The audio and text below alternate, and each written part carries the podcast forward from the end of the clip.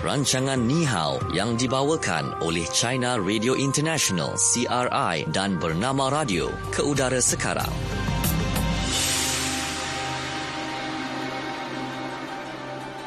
Okey, selamat petang kepada anda yang bersama dengan kami di Bernama Radio Stesen Berita Bisnes Anda. Waktu ini masanya untuk program Ni Hao yang dibawakan oleh China Radio International dan Bernama Radio. Bersama dengan saya Syuhada Armawan dan juga rakan peneraju di China Radio International, kita ada Satria. Hai Satria, selamat petang. Hari ini ini program ni yang terakhir yang terakhir tahun ini. Tahun ini. Ya. okay. Juga merupakan peluang yang terakhir untuk memenangi RM50 ya Betul. dalam kuis kenal Ah, okay. Jadi hari ini kuis kenali Cina adalah uh, sesi, yang, sesi yang terakhir. RM50 menanti anda. Siapakah yang uh, bertuah pada hari ini? Sama-sama kita nantikan. Okay. Jadi pada anda yang mungkin baru saja mengikuti program Nihao pada hari ini, kita uh, bawakan sebenarnya untuk uh, empat segmen kepada anda.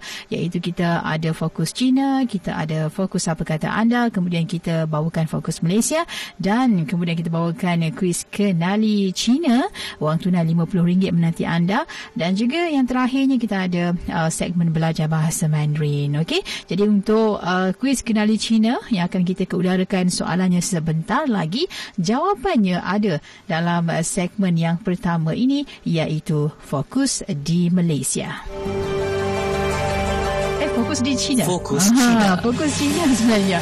Okey, baik. Kita nak bawakan hari ini untuk uh, fokus di China bersama dengan uh, Satria. Okey, dan uh, hari ini apa yang akan disentuh adalah berkaitan dengan uh, hari terakhir tahun 2019 ya. Sempena dengan ulang tahun ke-45 terjalinnya hubungan diplomatik antara China dan juga Malaysia hubungan bilateral kedua-dua negara terus berkembang baik khususnya lawatan rasmi ya. Perdana Menteri uh, Tun Dr Mahathir Mohamad ke China pada bulan April lalu yang berjaya meneroka bidang kerjasama baru antara kedua-dua pihak. Jadi uh, Satria mungkin boleh mengulas perkembangan hubungan bilateral pada tahun ini serta prospeknya tahun hadapan, Satria? Ya, ya saya rasa kalau hubungan antara China dengan Malaysia boleh dikatakan selalu um, mendahului berbagai negara-negara lain di ASEAN dan khususnya bukan hanya dalam macam uh, rasa saling percaya dalam bidang politik, dalam perdagangan selalu boleh dikatakan uh, cukup cemerlang. Dan tahun ini kita lihat dengan peluang adanya itu forum kerjasama antarabangsa jalur dan laluan kedua yang diadakan di Beijing pada bulan April. Um, Perdana Menteri Malaysia Tun Dr. Mahathir pun membahas rombongan melawat ke China. Saya rasa ini memanglah kalau lawatan peringkat tinggi ini merupakan satu saya rasa saluran yang amat penting untuk terus merapatkan hubungan antara kedua-dua negara. Dan justru dengan peluang uh, PM Tun Dr. Mahathir melawat ke China, saya rasa ini memang uh, cukup merangsang bagi perkembangan hubungan bilateral kedua-dua negara kami. Mm-hmm. Uh, kita dan uh, kita lihatlah kalau sebenarnya uh, sebelum lawatan pada bulan April uh, pada tahun pada uh, tahun 2018 iaitu pada uh, bulan Ogos saja iaitu dalam enam, enam bulan saja, setengah tahun saja. Ada dua kali PM Dr. Mahathir melawat ke China. Ini boleh dikatakan uh, um, boleh dikatakan bukan kerap kali berlaku lah. Lawatan peringkat tinggi yang diadakan begitu kerap kali. Dan kita lihat kalau lawatan uh, Dr. Mahathir ke China ada keistimewaannya, saya rasa. Kalau menurut pandangan saya, iaitu kalau kali pertama beliau dat, uh, pada bulan Ogos tahun lalu beliau malah ke China tapi destinasi pertamanya merupakan Hangzhou di mana merupakan pangkalan uh, kumpulan Alibaba. Dan beliau ada temuan yang cukup saya rasa masa dengan Jack Ma membincangkan banyak kerjasama. Dan kita lihat kalau um, sebenarnya Malaysia merupakan negara yang boleh dikatakan paling awal uh, menyertai EWTP yang dianjurkan oleh Jack Ma atau Alibaba untuk Uh, membentuk satu platform e-dagang di seluruh dunia. Dan oleh itulah saya rasa uh, kalau uh, Tun Dr. Mahathir meskipun sudah memang berusia lebih 90 tahun tapi konsepnya atau pandangannya cukup moden, cukup boleh dikatakan melebihi begitu banyak generasi yang muda. Dia melihat kepada teknologi yang baru, kepada masa depan, uh, trend pembangunan pada masa depan. Mm-hmm. Dia melihat kerjasama dan dengan Alibaba dalam bidang macam e-dagang ini akan membawa faedah yang cukup besar kepada Malaysia. Selepas itu beliau menaik uh, menaiki kereta api laju datang ke Beijing untuk mengadakan melanjutkan lawatan rasminya. Dan kalau lihat lawatan beliau pada bulan uh, April tahun ini pun destinasi yang pertama dan kedua ialah syarikat Huawei dan uh, SenseTime. Syarikat Huawei sebenarnya tahulah ini merupakan syarikat yang paling menonjol dalam bidang telekomunikasi di dunia ini khusus dalam bidang uh, 5G. Mm-hmm. Dan kita lihat sebenarnya sebelum Tun Dr. Mahathir melawat ke China, melawat ke Huawei, dia baru menghadiri satu expo yang diadakan di Malaysia dan khusus mengunjungi gerai-gerai yang dibuka oleh Z, uh, ZTE dan juga Huawei di Malaysia untuk memahami teknologi 5G yang dipegang oleh kedua-dua syarikat yang paling hebat di China punya dalam bidang tersebut. Dan seterusnya setelah melawat ke China, beliau pun mengambil um, peluang pergi ke Huawei. Dan dan satu lagi iaitu syarikat SenseTime. SenseTime ini merupakan satu syarikat um, dalam bidang kecerdasan buatan AI.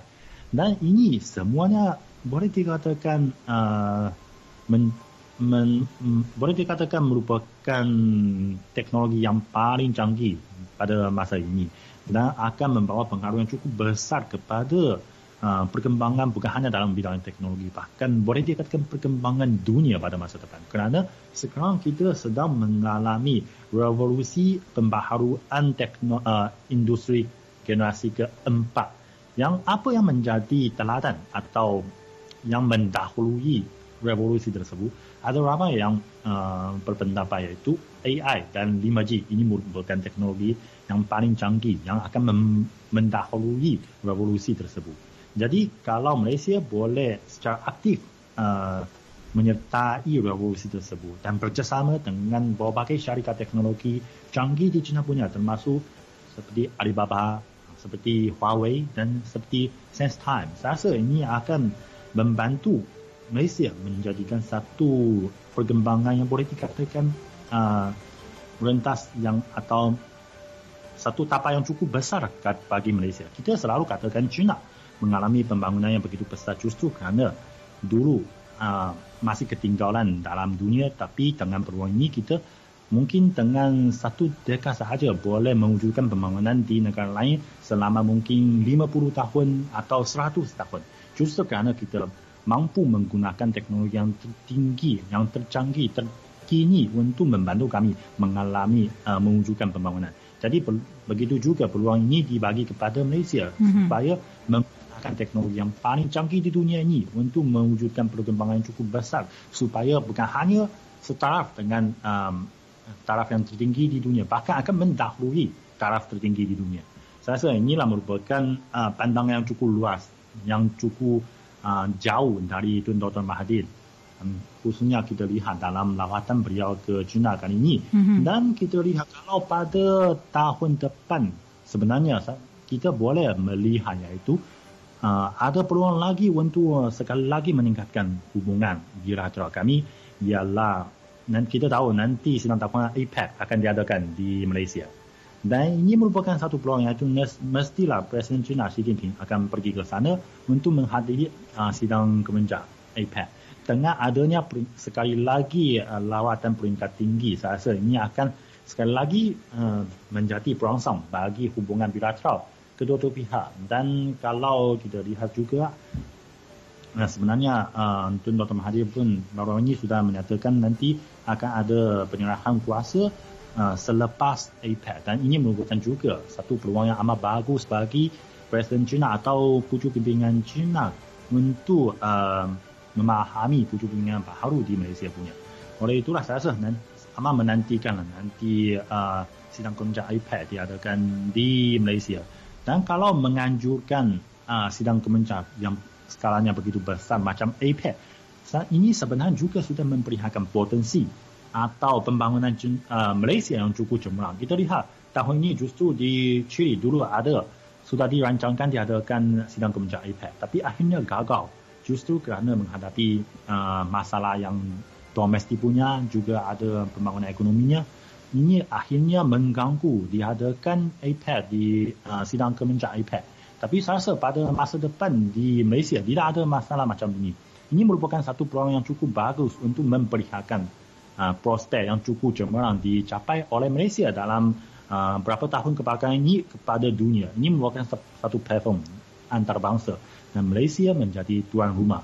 Dan uh, nanti Presiden China Xi Jinping akan menjadi tamu untuk diundang pergi ke Malaysia untuk uh, mengadakan satu fahaman yang cukup mendalam terhadap negara ini, masyarakat ini, terhadap perkembangan uh, di Malaysia dan juga ada komunikasi yang terus terang dengan pemimpin di Malaysia punya. Rasa uh, boleh dikatakan prospek hubungan bilateral kami pada tahun depan atau pada jangka yang lebih panjang pada masa depan. Mas, boleh dikatakan mestilah akan kawal cemerlang. Okey, baik. Uh, jadi itu dia lah antara perkembangan hubungan bilateral ya pada tahun ini serta prospeknya pada tahun 2020 nanti. Okey. Dan uh, kalau kita tengok ya Satria antara uh, bernama radio dan juga China Radio International pun kita uh, lihat ada perkembangan kerjasama kan antara uh, kedua-dua pihak ini pada tahun ini. Uh, kalau uh, di uh, sebelah pihak bernama radio sendiri uh, ber, bermula pada 1 Oktober 2019 yang mana bernama radio telah pun uh, melalui proses uh, transformasi iaitu daripada stesen berita kepada stesen berita bisnes Ha, itu pada 1 Oktober 2019 ya. Dan uh, kalau kita lihat juga antara program dan juga kerjasama uh, iaitu rancangan Nihau dan juga uh, Selindang Sutra yang uh, diteruskan untuk musim yang ketiga Okey, ya, kita pun dah dah orang kata sebelum ini uh, menjalani tiga dua musim yang uh, sebelum ini kemudian kita sambung untuk musim yang ketiga. Dan uh, di, kita pun uh, kemas kini kalau sebelum ini program uh, Nihau tidak ada kuis, kemudian kita adakan kuis ya uh, kepada pendengar-pendengar kita yang kelihatannya lebih interaktif dengan pendengar dan uh, komen pendengar juga kita utarakan dalam segmen fokus apa kata anda yang kita bawakan menerusi segmen yang ketiga uh, dan juga kuis kenali Cina. Okey dan uh, yang terbaru juga iaitu dari segi kandungan selendang sutra yang dikemas kini dengan buku audio ya dan uh, showcase uh, CRI telah pun diadakan di Maidin Mall uh, Subang yang uh, telah pun kita laksanakan uh, pada bulan lepas. Uh, jadi itu antaranya perkembangan antara uh, kerjasama bernama radio dan juga China Radio International. Sampailah uh, kata hari ini iaitu penghujung tahun 2019 dan uh, akan ada lagi untuk sambungannya pada tahun hadapan. Uh, jadi ini antara uh, kata bentuk kerjasama yang mungkin sebelum ini uh, dalam dalam uh, penyiaran di di Malaysia uh, kita lihat bentuk seperti ini jarang ataupun uh, tak selalu diadakan tapi di antara bernama radio dan juga China Radio International kita bawakan sehingga musim yang ketiga pengisiannya uh, dan juga pertukaran dari segi cerita sosio budaya dan sebagainya antara negara China dan juga Malaysia. Okey. Ya, rasa memanglah ini kerjasama yang cukup bagi kami pun cukup uh, menghargai mm-hmm. kerana ini merupakan satu saluran bukan hanya untuk uh, macam uh, pendengar di Malaysia untuk memahami China juga bagi kami untuk memahami keadaan di Malaysia khususnya kita Uh, biasanya ada macam fokus China atau fokus Malaysia dulu ada tular di China, tular di Malaysia. Mm-hmm. Ini sebenarnya merupakan satu uh, boleh dikatakan uh, perkongsian uh, maklumat yang terkini di masyarakat kedua-dua negara dan bagi kami bukan hanya uh, ini uh, ini merupakan satu peluang untuk belajar untuk uh, tutur dengan bahasa Melayu untuk memperkenalkan keadaan China mm-hmm. kepada Malaysia. Betul. Dan juga merupakan satu peluang untuk belajar dari macam peneraju dari biar macam mm-hmm. Shu dan Natasha dan saya rasa memang amat uh, menghargai peluang tersebut dan pada masa depan kita lihat kerjasama akan diteruskan kan antara kedua-dua pihak kami mm-hmm. bahkan kita masih cari berbagai saluran untuk kerjasama yang baru macam dalam aplikasi dalam media sosial punya mm-hmm. dan juga kita lihat kami sudah ada mengundang macam pihak ketiga untuk menyertai uh, kerjasama kami macam ada uh, dalam itu uh, akti yang diadakan di uh, showcase CI dengan uh, bernama radio mm-hmm. juga mengundang macam uh, DBP untuk menyertai untuk uh, menerbitkan tu buku-buku memburu memperkenalkan uh, kenali Xi'an dan juga macam berbagai buku yang mengenai China lain. Saya rasa uh, dengan peluang ini lebih banyak pihak boleh uh, menyertai platform yang disediakan oleh CRI dan bernama radio supaya meningkatkan persahaman bukan hanya dalam kedua-dua pihak. Mm-hmm. Uh, stesen kami akan semua masyarakat uh, dari kedua-dua negara. Saya rasa ini memang ini sudah memperlihatkan platform ini memang amat penting ya. Mesti kita kawalkan ya. Ya, saya kan kalau uh, bila saya bersembang ataupun uh, berkongsi dengan rakan-rakan tentang program Nihao ini ya dan juga Selendang Sutra uh, berkolaborasi dengan China Radio International iaitu radio yang berpangkalan di Beijing, China. Kemudian mereka bertanya kan, uh, uh, ber, menggunakan bahasa Mandarin untuk program tersebut? Saya cakap tak. Kami menggunakan bahasa Melayu. Jadi mereka macam pelik tau. Uh, habis ya peneraja di sana menggunakan bahasa apa? Di sana mereka menggunakan bahasa Melayu juga. Uh, jadi itu membawa sedikit uh, rasa kagum lah dalam kalangan uh, kawan-kawan saya uh, yang menyatakan bahawa uh, rakan-rakan di CRI boleh berbahasa Melayu dengan baik. Dan saya kata kadang-kadang bahasa Melayu rakan-rakan di CRI lebih baik daripada bahasa Melayu kita di sini. Okay? jadi uh, itu mungkin saya rasa pendedahan barulah kepada rakyat Malaysia tentang uh, China Radio International yang mungkin mereka uh, mengingatkan uh, bila menggunakan ataupun bila bersiaran di CRI menggunakan bahasa Mandarin semata-mata. Tapi tidak. Uh, sebenarnya uh, dalam kolaborasi dengan bernama radio menggunakan bahasa Melayu. Dan uh, juga saya nak menyatakan juga kerana program CRI inilah dan juga program Selendang Sutra saya dapat jejakkan kaki di Beijing Ya. Okey. Jadi itulah uh, antara orang kata peluang dan juga ruang yang ada dalam program ini. Uh, mudah-mudahan uh, di um, apa orang kata diingati pengalaman yang dapat dikongsi bersama dan ia menjadi kenangan lah uh, sehingga sampai bila-bila. Uh, sebab kolaborasi antara dua negara uh, bukan senang sebenarnya untuk dilaksanakan tapi dengan uh, adanya kerjasama dengan adanya tim yang baik makanya program ini setiap hari berlangsung dengan baik dan uh, juga kita dapat berhubung walaupun jauh. ya? Ya, kita ha. lihat sudah tiga tahun. Saya rasa ini pun memang bukan satu hal yang mudah diwujudkan mm-hmm. ya. Mm-hmm. Program yang sudah melanjut, uh, melanjutkan tiga tahun dan khususnya kita lihat sekarang biar pun ada pembaharuan ya menjadi satu uh, radio berita business. dan bisnis. Mm-hmm. Ya. Dan kalau saya kami pun tahun ini sebenarnya juga mengalami perubahan yang cukup besar. Okay. Dulu kami merupakan stesen uh, radio antarabangsa Cina yang bebas. Tapi sekarang kita CI kami bergabung dengan CNR yang itu uh, stesen radio domestik yang terbesar di China punya dan juga CCTV stesen televisyen yang terbesar di China punya. Kita sekarang menggabung digabungkan menjadi CMG kumpulan media Cina punya. punya. Hmm. Oleh itu saya rasa ini sebenarnya sudah menyediakan sumber yang lebih kaya kepada kedua pihak kami. Nanti saya rasa pada tahun depan kita mestilah boleh uh, dengan sumber yang lebih kaya kita meneruskan bidang kerjasama yang baru. Hmm. Justru seperti hubungan uh, perkembangan hubungan antara kedua-dua negara kami ya, hmm. untuk meneruskan lebih banyak bidang kerjasama. Betul, mungkin jugalah ia lebih dekat ya eh, apa kepada bidang ekonomi, bisnes dan sebagainya.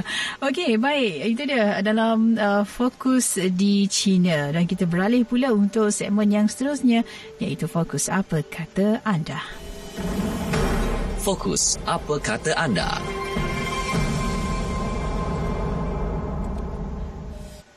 Okey baik untuk fokus uh, apa kata anda kita sudah pun ajukan soalannya di uh, Facebook bernama radio iaitu apa saluran utama anda untuk mendapat maklumat tentang negara China? Ah, okey. Baik, uh, kita nak bacakan komen rakan-rakan kita di uh, media sosial Facebook bernama Radio.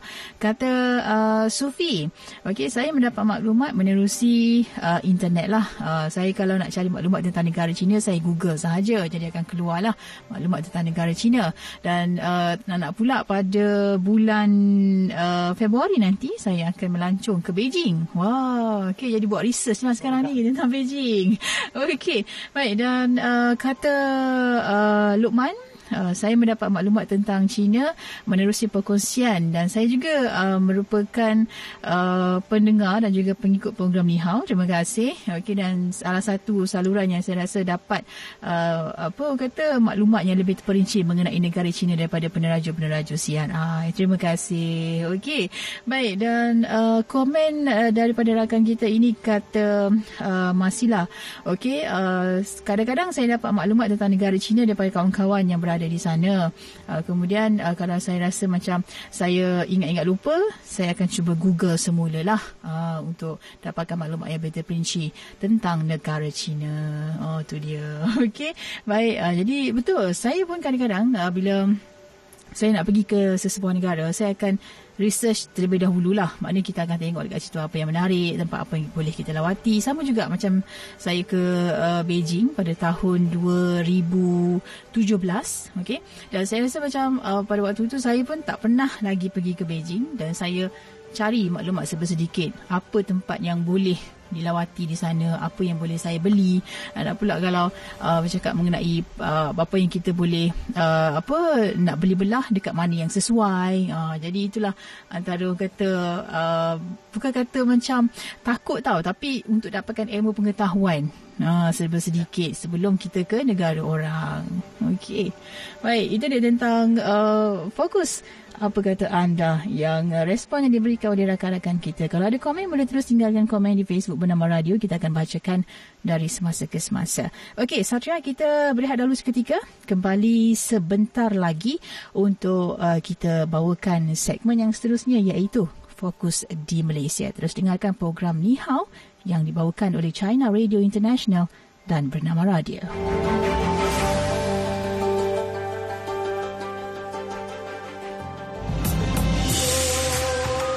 Teruskan mengikuti rancangan Ni Hao yang dibawakan oleh China Radio International CRI dan Bernama Radio.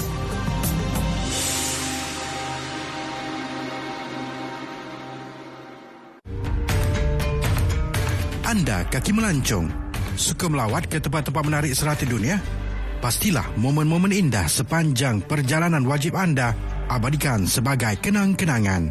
Jom sertai pertandingan video pendek anjuran Pusat Kebudayaan Cina CCC di Kuala Lumpur dan anda berpeluang memenangi hadiah wang tunai RM5,000 dan tiket penerbangan ulang alik ke China dengan tema China Beyond Your Imagination. Mari rebut peluang ini dengan menghantar video kreatif anda. Durasi bagi setiap penyertaan adalah di antara 1 minit hingga 5 minit dan setiap penyertaan mestilah menepati tema dengan membawa mesej perkongsian pengalaman yang terindah dan terbaik semasa berada di China. Buat naik video pendek anda di Facebook beserta hashtag China Beyond Your Imagination, hashtag CCCKL Video Contest 2019 dan hashtag Visit China. Selain itu, hantar penyertaan lengkap di laman Facebook China Cultural Center di Kuala Lumpur. Tarikh tutup penyertaan pada 9 Januari 2020. Jadi tunggu apa lagi? Sertailah sekarang.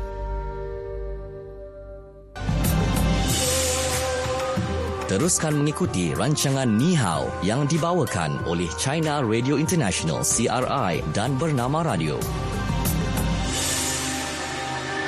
Okey, kembali waktu ini dalam program Ni Hao yang dibawakan oleh China Radio International dan Bernama Radio. Dan masanya untuk uh, kita bawakan pada waktu ini iaitu Fokus di Malaysia. Fokus Malaysia. Okey baik Satria hari ini uh, fokus di Malaysia kita nak bercakap mengenai uh, ambang tahun baru 2020. Uh, kalau di Beijing malam ni apa mungkin uh, sambutannya Satria? Ya, sebenarnya kalau di China yang disambut secara cukup meriah itu bukan tahun baru sebenarnya itu tahun baru China. Okey. itu sebenarnya ya kita uh, besok memang ada cuti umum setahun uh, sehari sahaja. Mm-hmm. Dan kalau nanti uh, cuti um, cuti umum untuk tahun baru Cina itu cukup panjang ada tujuh hari seminggu. Okey, baik. Uh, itu dia. Tapi uh, masih uh, kita bercuti lah untuk 1 Januari kan? Ya. Uh, ya. Baik, baik. Okey, uh, kalau kita lihat tentang ambang tahun baru ni pasti ramai yang mungkin uh, mengenang kembali lah apa yang telah pun berlalu ya pada tahun 2019. Dan uh, untuk segmen fokus di Malaysia pada hari ini kita nak imbau kembali uh, sektor pekerjaan di Malaysia khusus dalam bidang-bidang kritikal yang dikenal pasti bagi tahun 2019. Okey dan uh, perkembangan teknologi dan kedatangan revolusi industri 4.0 sebenarnya banyak mempengaruhi ya sektor uh, pekerjaan apabila uh, automasi semakin banyak menggantikan pekerjaan tradisional yang dilakukan oleh manusia.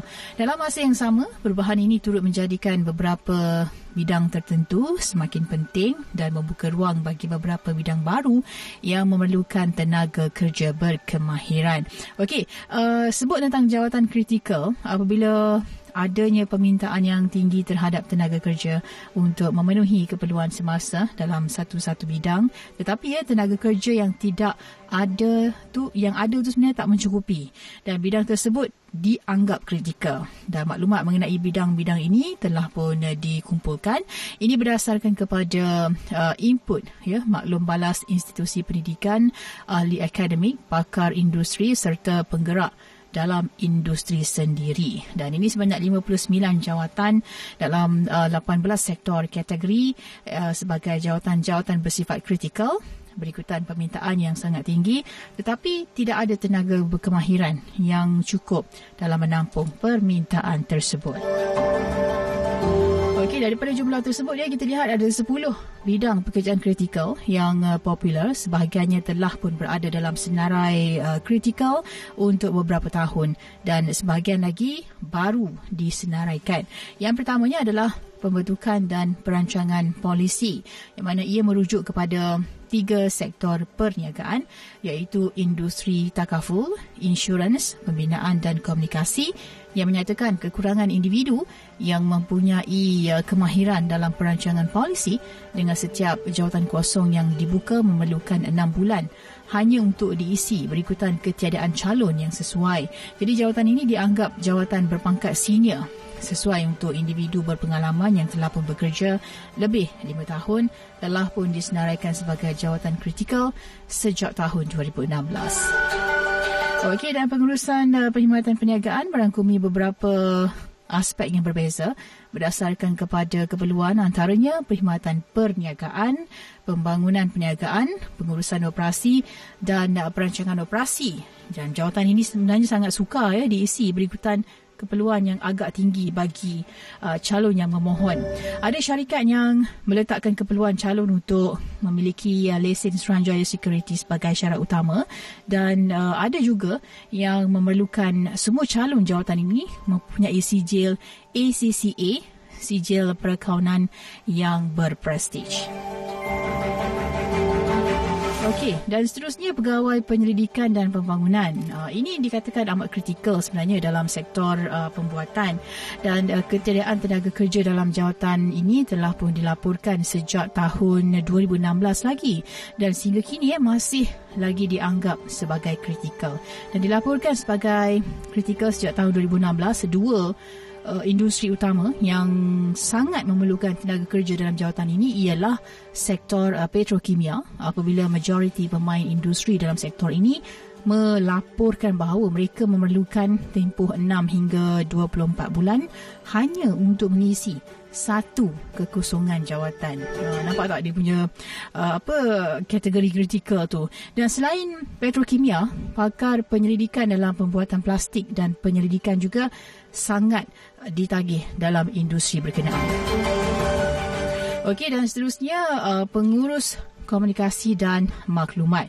Uh, ini pun telah pun disenaraikan sejak tahun 2016 dan majoriti ya perniagaan dalam industri menyifatkan calon yang cuba uh, mengisi jawatan ini jumlahnya amat sedikit dan uh, ketiadaan kemahiran yang diperlukan daripada segi pengalaman dan juga teknikal. Antaranya uh, yang disebut-sebut adalah pengurusan ICT, pengurusan data, rangkaian komputer, multimedia kreatif dan juga pelbagai lagi sektor berbeza. Namun uh, ini melihatkan kepada kurang individu tetap menyebabkan permintaan terhadapnya gagal untuk diisi.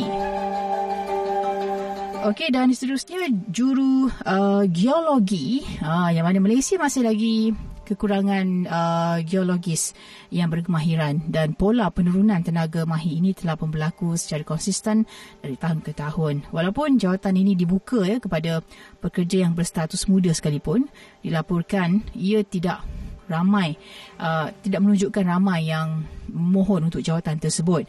Okey dan seterusnya juru matematik, statistik dan aktuari. Uh, ini berkaitan dengan nombor. Uh, mungkinlah ada yang mungkin suka nombor, ada yang tidak suka kan. Jadi kalau uh, suka nombor, mungkin boleh cuba untuk menyertai kursus sains aktuari ataupun sains matematik di universiti kerana permintaannya sangat besar.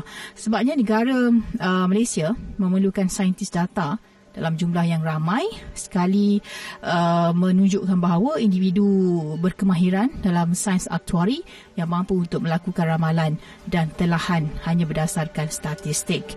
Okey, itu berkaitan dengan uh, juru matematik statistik dan aktuari yang mana ini sejajar juga dengan uh, laluan ke revolusi industri 4.0 dan juga pembangunan teknologi ataupun IoT, maka golongan ini amat diperlukan dan prospek kerjaya dalam bidang ini dikatakan sangat-sangat cerah. Okey dan seterusnya juruterang industri mekanikal, elektrik dan elektronik, kemudian uh, pendidik peringkat awal kanak-kanak, uh, juru akaun dan juga juru analisis serta pembangun perisian aplikasi. Uh, itu antara 10 uh, kategori yang telah pun uh, disenaraikan yang dikatakan uh, critical dari segi keperluan jawatan-jawatannya. Dan juga jawatan-jawatan lain kalau kita lihat ada beberapa jawatan lain yang kekal kritikal dalam tempoh 4 tahun.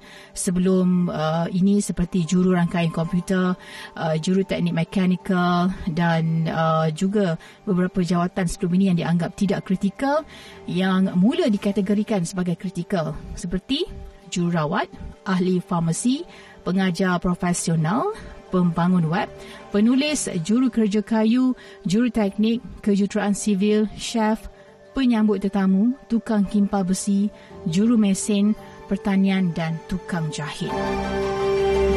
Itu antara yang telah pun disenaraikan dan baru disenaraikan untuk kategori kerja yang uh, dikategorikan sebagai kritikal. Okey. Yang masih ada banyak pekerja atau jawatan itu perlu ada tenaga yang profesional. Betul. Tapi kalau bagi kami macam peneraja khusus bagi kami sebagai juga penerjemah sekarang sebenarnya menghadapi ancaman cukup besar dari AI. Mm-hmm. Sekarang sudah ada peneraja AI dan penerjemah AI dan, oh. dan perkembangan cukup besar saya takut nanti pada suatu hari mungkin tak perlu Natasha dan uh, saya atau Shu dan saya mm-hmm. berduduk di sini untuk uh, meneraju sebagai peneraju dalam program ni ha. Tidak mm. ada mungkin dua pihak hanya ada AI saja untuk sebagai peneraju ni ha pada masa uh, depan. Itulah uh, kita pula diperlukan sekiranya ada masalah yang berlaku. Betul? Yeah. Kan tiba-tiba kalau AI tu tak berfungsi, barulah perlukan kita. Ha, dia satu balik dah. kalau sekarang ni kita lihat kita bekerja sepenuh masa, kalau ada perkara yang boleh menggantikan, maka ia akan digantikan. Tapi lepas ni AI tu akan lebih mendominasi uh, kedudukan yeah. dalam konti di radio ni. Mungkin ya. Okey, baik. Uh, itu dia dalam fokus di Malaysia. Okey. Dan seterusnya kita nak bawakan segmen yang seterusnya. Kuis Kenali Cina yang mana hari ini merupakan edisi yang terakhir. Kita nak tengok siapalah yang uh, bakal uh, menjadi pemenang untuk edisi yang terakhir ini. Jadi Satria teruskan dengan soalannya Satria. Okey, soalan hari ini ya. Apakah itu syarikat teknologi canggih China yang pernah dilawati Perdana Menteri Tun Dr. Mahathir pada bulan April lalu? Okey, baik. Apakah nama syarikat teknologi canggih China yang pernah dilawati oleh Perdana Menteri Tun Dr. Mahathir Mohamad pada bulan April lalu? Ah, okey tadi Satria dah kongsikan masa dalam uh, segmen fokus di China. Anda tahu jawapannya? Boleh hubungi kami 0326927939. Ada uh, berapa jawapan yang kita perlukan Satria? Uh, dua lah. Dua jawapan yang kita perlukan uh, untuk uh, quiz kita pada hari ini. Baik, kita sudah pernah ada pemanggil di talian waktu ini. Hello, siapa di talian? Saya Syah. Syah? Uh-uh. Okey, Cik Syah. Boleh kongsikan dengan kita apa nama syarikat teknologi canggih China yang pernah dilawati oleh Tun Dr. Mahathir Mohamad pada bulan April lalu? Uh, Huawei. Dan? Uh, dan apa, apa lagi satu tadi ya? Uh, Sen, Time. Ya, ada macam tu ke? Uh, Huawei dan Sense Time. Ya, betul. Ya, betul. Terima kasih. Okey, Selamat tahun baru, tanya. Selamat tahun baru. Okey, selamat tahun baru. Ini dia pemenang kita yang terakhir untuk kuis kenali Cina. Ah, Saya Okey. dulu sebenarnya bimbang nanti mungkin pendengar kami akan keliru kerana saya cakap juga syarikat yang dilawati oleh Tun Dr. Mahathir pada tahun lalu macam Alibaba. Ah. Tapi nampaknya memang pendengar kami de- dengar cukup teliti ya. Okey, mujurlah ada pemenang. Kalau tak ada, kita nak gandakan jadi RM100. Bila kita nak buat kuis tu? ya Okey. Sempurna. Baik. Tahniah kepada Cik Syah, uh, pemenang untuk kuis kedali Cina pada hari ini. Okey, kita masih lagi ada masa untuk uh, sesi yang terakhir pada tahun ini. Kita nak belajar bahasa Mandarin. Silakan, Satria Okey, uh, perkataan yang pertama itu uh, kecerdasan buatan AI Mhm. dalam bahasa Mandarin, 人工智能。人工智能 Ya, 人工智能。Okey, kedua itu bidang, bidang dalam bahasa Mandarin, 领域。领域 Ya, okey. Yang perkataan ketiga itu syarikat unicorn. Syarikat unicorn itu uh, iaitu syarikat dalam teknologi baharu yang sudah bernilai cukup besar tapi masih dipegang oleh perseorangan. Mhm. Dan ini syarikat yang dipanggil syarikat unicorn. Dalam Mhm. bahasa Mandarin, 独角兽企业。独角兽企业 Ya, bagus. Okey, uh, ayah hari ini ya. Uh, SenseTime merupakan sebuah syarikat unicorn dalam bidang kecerdasan buatan. Shangtang Keji 是一家人工智能领域的独角兽企业。相当科技是一家人工智能领域的独角兽企业。 Nah, yang lain semuanya cukup perfect. Ya, hanya satu iaitu 领域。领域 Bidang itu 哦，领域 域，ya. oh, 领域。Okey, baik. Saya cuba dari yang uh, mula-mula tadi. Okey, uh, bagi perkataan uh, kecerdasan buatan ataupun AI dalam bahasa Mandarinnya, 人工智能。 Bagus. Okey. Uh, bidang dalam bahasa Mandarin, Ling Yu. Ya, ini tepat. Okey. Uh, syarikat Unicorn dalam bahasa Mandarin, Du Jiao Xiao Qi. Ya, cukup bagus. Okey, saya cuba ayatnya. Ya. SenseTime merupakan sebuah syarikat unicorn dalam bidang kecerdasan buatan. Okey. Xiangtang keji shijia ren gong jineng li yue. The Du Jiao Wah hebatnya, Ju. Okey, ah, baik. Sudah tiga tahun. Sekarang sudah tiga tahun. Boleh, lah. boleh dapat diploma dah sebenarnya tiga tahun tu. Ya. Okey, baik. Jadi sedikitlah kita nak dengarkan ucapan Satria sempena uh, ya, uh, tahun ya, baru. Uh, hmm, silakan Satria. Ini peluang yang cukup bagus. Hmm. Saya rasa mahu uh, awal sedikitlah menyampaikan itu. Selamat tahun baru pada semua pendengar kami ya. Mm-hmm. Semoga kita nanti boleh juga jumpa lagi lah pada tahun depan masih dalam program Ni Hao kami. Okey, baik. Saya pun begitu juga uh, mengharapkan ya uh, kita yang terbaik untuk tahun 2020 uh, dapat meneruskan azam yang telah pun uh, di uh, semat dalam hati. Semoga 2020 ni memberi kejayaan yang lebih besar kepada kita dan juga seluruh uh, rakan-rakan di China Radio International. Okey. Baik, kita jumpa lagi untuk minggu depan tahun baru 2020 dalam program Ni Hao yang dibawakan oleh China Radio International dan bernama Radio. Mewakili penerbit Hezi Rahil dan uh, saya sendiri Syuhada Armawan dan rakan kita di China Radio International Satria. Kita jumpa lagi pada tahun depan. Okey Satria, bye-bye. Bye bye.